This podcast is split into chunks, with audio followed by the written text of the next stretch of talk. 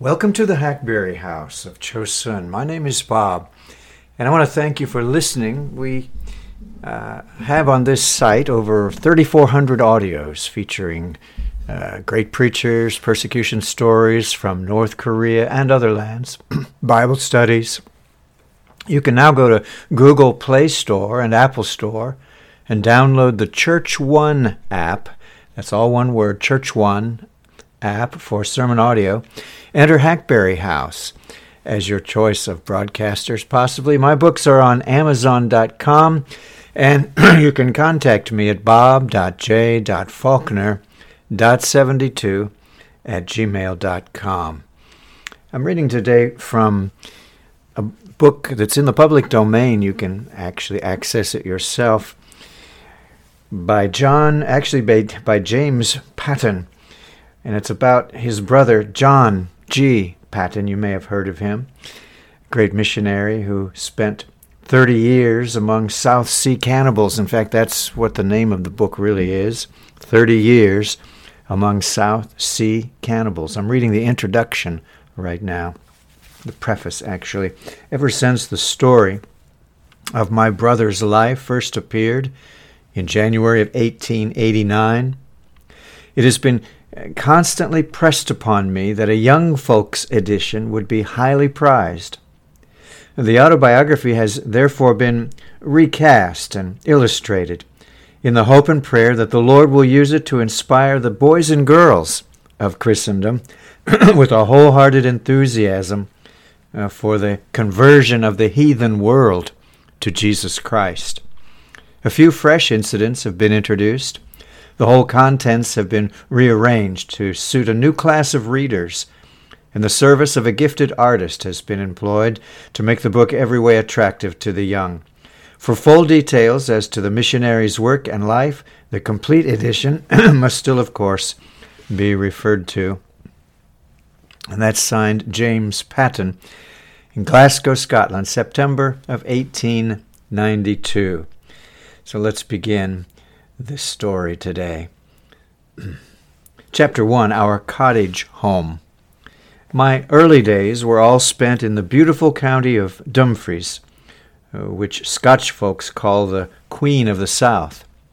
There, in a small cottage on the farm of Braehead, in the parish of uh, Kirkmahoe, I was born on the 24th of May, 1824. My father, James Paton, was a stocking manufacturer in a small way, and he and his young wife, Janet Jardine Rogerson, lived on terms of warm personal friendship with the gentleman farmer, so they gave me his son's name, John Gibson. And uh, the curly haired child of the cottage was soon able to toddle across to the mansion, and became a great pet of the lady there, on my visit to Scotland in 1884, I drove out to Braehead, but we found no cottage, no trace of a cottage, and amused ourselves by supposing that we could discover by the rising of the grassy mound the outline where the foundations once had been. While yet a mere child, five years or so of age, my parents took me to a new home in the ancient village of Torthorwald, about four and a quarter miles from Dumfries, on the road to Lockerbie. At that time, say 1830, Torthorwald was a busy and thriving village, and comparatively populous, with its uh, cotters and crofters, large farmers and small farmers, weavers and shoemakers, doggers and, and coopers, blacksmiths, tailors. Fifty five years later, when I visited the scenes of my youth, the village proper was extinct, except for five thatched cottages where the lingering patriarchs were permitted to die slowly away. Soon they too would be swept into the large farms and their garden plots plowed over, like sixty or seventy others that had been blotted out. From the bank hill close above our village, and accessible in a, in a walk of fifteen minutes, a view opens to the eye which, despite several easily understood prejudices of mine that may discount any opinion that I offer, still appears to me well worth seeing amongst all the beauties of Scotland. At your feet lay a thriving village, every cottage sitting in its own plot of garden, and sending up its blue cloud of peat reek, which never somehow seemed to pollute the blessed air. And after all has been said or sung, a beautifully situated village of healthy and happy homes for God's children is surely the finest feature in every landscape. Looking from the Bank Hill on a summer day, Dumfries, with its spires, shone so conspicuous that you could have believed it not more than two miles away. The splendid sweeping vale through which Nith rolls to Solway lay all before the naked eye, beautiful with village spires, mansion houses, and white shining farms. The Galloway hills, gloomy and far tumbling, bounded the forward view, while to the left rose Criffel, cloud capped and majestic.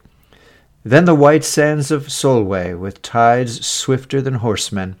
And finally the eye rested joyfully upon the hills of Cumberland, and noticed with glee the blue curling smoke from its villages on the southern Solway shores. There, amid this wholesome and breezy village life, our dear parents found their home for the long period of forty years. There, too, were born to them eight additional children, making in all a family of five sons and six daughters. Theirs was the first of the thatched cottages on the left, past the miller's house, uh, going up the village gate, with a small garden in front of it, and a large garden across the road. And it's one of the few still lingering to show to a new generation what the homes of their fathers were. The architect who planned that cottage had no ideas of art, but a fine eye for durability. It consists at present of three, but originally of four, pairs of oak couples, uh, uh, Scottish kipples, planted like uh, solid trees in the ground at equal intervals, and gently sloped inwards till they meet or are coupled at the ridge, uh, this coupling being managed uh, not by uh, rusty iron, but by great solid pins of oak. A roof of oaken wattles was laid across these until within eleven or twelve feet of the ground, and, and from the ground upwards a stone wall was raised, as perpendicular as was found practicable, uh, towards these overhang wattles, this wall being roughly pointed with sand and clay and lime. And now into and upon the roof was woven and intertwisted a covering of thatch, that defied all winds and weathers, and that made the cottage marvelously cozy, being renewed year by year, and never allowed to remain in di- disrepair at any season. But the beauty of the construction was and is its durability, or rather the permanence of its oaken ribs. There they stand, after probably not less than four centuries, japanned with peat reek until they are literally shining, so hard that no ordinary nail can be driven into them, and perfectly capable of service for four centuries more on the same conditions.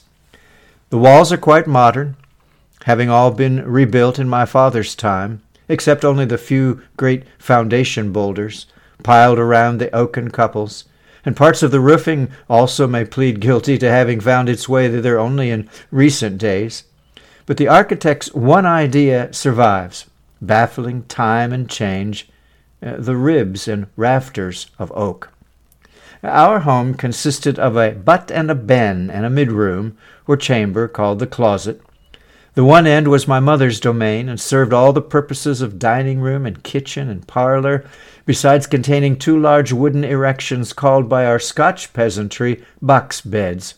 Uh, not holes in the wall, as in cities, but grand, big, airy beds, adorned with many colored counterpanes and hung with natty curtains, uh, showing the skill of the mistress of the house. The other end was my father's workshop filled with five or six stocking frames, whirring with the constant action of five or six pairs of busy hands and feet, and producing right genuine hosiery for the merchants at Hawkhaken and Dumfries. The closet was a very small apartment betwixt the other two, having room only for a bed, a little table, and a chair, with a diminutive window shedding diminutive light on the scene. This was the sanctuary of that cottage home. Thither, daily, and oftentimes a day, eh, generally each, after each meal, we saw our father retire and shut to the door.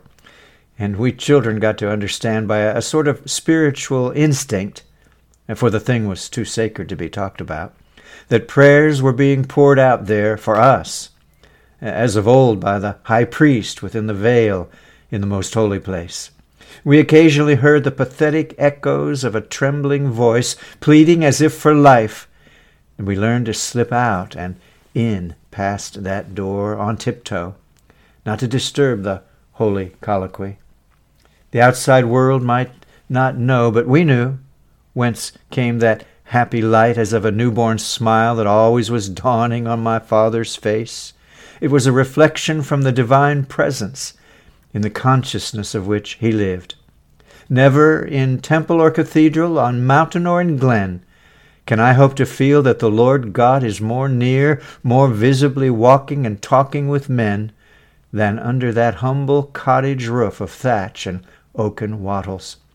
Though everything else in religion were by some unthinkable catastrophe to be swept out of memory or, blotted from my understanding, my soul would wander back to those early scenes and shut itself up once again in that sanctuary closet, and hearing still the echoes of those cries to God, would hurl back all doubt with the victorious appeal, He walked with God, why may not I? Chapter 2 Our Forebears. A few notes had better here be given as to our forebears, the, the kind of stock from which my father and mother sprang. My father's mother, Janet Murray, claimed to be descended from a Galloway family that fought and suffered for Christ's crown and covenant in, in Scotland's killing time, and was herself a woman of a pronouncedly religious development. Her husband, our grandfather, William Paton, had passed through a roving and romantic career before he settled down to be a, a douce deacon of the weavers of Dumfries like his father before him. Forced by a press gang to serve on board a British man of war, he was taken prisoner by the French, and thereafter placed under Paul Jones, the pirate of the seas, and, and bore to his dying day the mark of a slash from the captain's sword across his shoulder for some slight disrespect or offense. Determining with two others to escape, the three were hotly pursued by Paul Jones's men. One who could swim but little was shot and had to be cut adrift by the other two, who in the darkness swam into a cave and managed to evade for two nights and a day the rage of their pursuers. My grandfather, uh, being young and gentle and yellow haired, persuaded some kind heart to rig him out in, in female attire, and in this costume escaped the attentions of the press gang more than once, until, after many hardships, he bargained with the captain of a coal sloop to stow him away amongst his black diamonds. And thus, in due time, he found his way home to Dumfries, where he tackled bravely and wisely the duties of husband, father, and citizen for the remainder of his days. The smack of the sea about the stories of his youth gave zest to the talks round their quiet fireside, and that again was seasoned by the warm evangelical spirit of his covenanting wife, her lips dropping grace. On the other side, my mother, Janet Rogerson, had for parents a father and mother of the Annandale stock. William Rogerson, her father, was one of many brothers, all men of uncommon strength and great force of character, quite worthy of the border reivers of an earlier day. Indeed, it was in some such way that he secured his wife. Though the dear old lady in after days was chary about telling the story, uh, she was a kind of uh, a good poised position, uh, the, the ward of two um, unscrupulous uncles who had charge of her small estate near Langholm, and while attending some boarding school, she fell devotedly in love with the tall, fair haired, gallant young blacksmith, William Rogerson. Her guardians, doubtless very properly, objected to the connection, But our young Lochinvar, with his six or seven stalwart brothers and other trusty lads all mounted, and with some ready tools in case of need, went boldly and claimed his bride, and she, willingly mounting at his side, was borne off in the light of open day, joyously married, and took possession of her butt and ben as the mistress of the blacksmith's castle. Janet Jardine bowed her neck to the self chosen yoke with the light of a supreme affection in her heart, and showed in her gentler ways her love of books, her fine accomplishments with the needle, and her general air of ladyhood, that her lot had uh, once been cast in easier but not necessarily happier ways. Her blacksmith lover proved not unworthy of his lady bride, and in old age found for her a quiet and modest home, the fruit of years of toil and hopeful thrift, their own little property, in which they rested and, and waited a happy end. Amongst those who at last wept by her grave stood, amidst many sons and daughters, her son, the Reverend James J. Rogerson, clergyman of the Church of England, who for many years thereafter, and till quite recently, was spared to occupy a distinguished position at ancient Shrewsbury, and has left behind him there an honored and beloved name.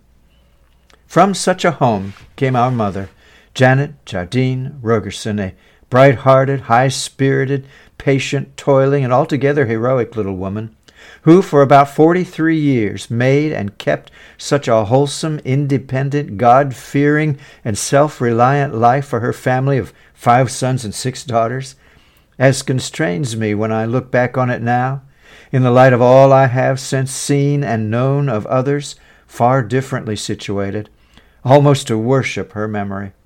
She had gone with her high spirits and breezy disposition to gladden as their companion the quiet abode of some grand or great grand uncle and aunt, familiarly named in all that Dalswinton neighborhood old Adam and Eve.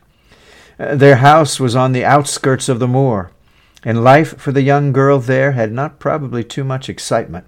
But one thing had arrested her attention.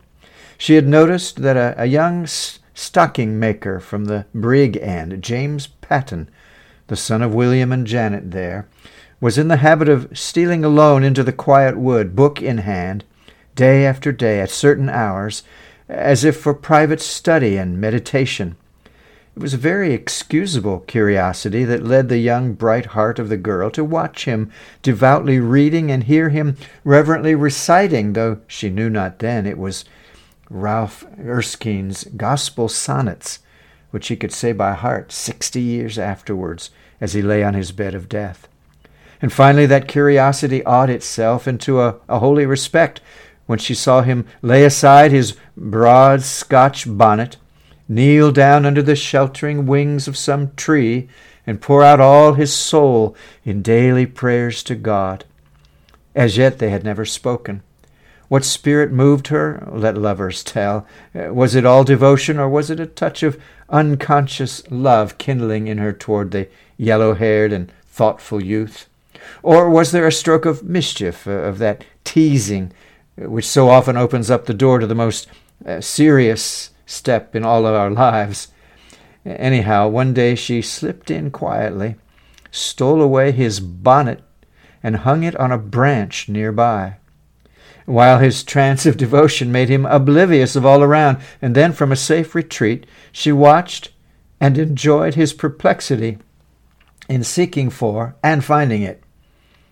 A second day this was repeated, but his manifest disturbance of mind and his long pondering with the bonnet in hand, as if almost alarmed, uh, seemed to touch another chord in her heart, uh, that chord of pity, which is so often the prelude of love, that finer pity that grieves to wound anything nobler or tenderer than ourselves. Next day, when he came to his accustomed place of prayer, a little card was pinned against the tree just where he knelt, and on it these words She who stole away your bonnet is ashamed of what she did. She has a great respect for you and asks you to pray for her, that she may become as good a Christian as you are.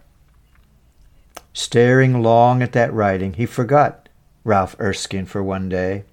Taking down the card and wondering who the writer could be, he was abusing himself for his stupidity in not suspecting that someone had discovered his retreat and removed his bonnet, instead of wondering whether angels had been there during his prayer, when suddenly, raising his eyes, he, he saw in front of old Adam's cottage, uh, though a, a, lane amongst the trees, the passing of a, another kind of angel, swinging a milk pail in her hand and merrily singing some snatch of old Scottish song. He knew in that moment, by a divine instinct, as infallible as any voice that ever came to seer of old, that she was the angel visitor that had stolen in upon his retreat, that bright-faced, clever-witted niece of old Adam and Eve, eh, to whom he had never yet spoken, but whose praises he had often heard said and sung.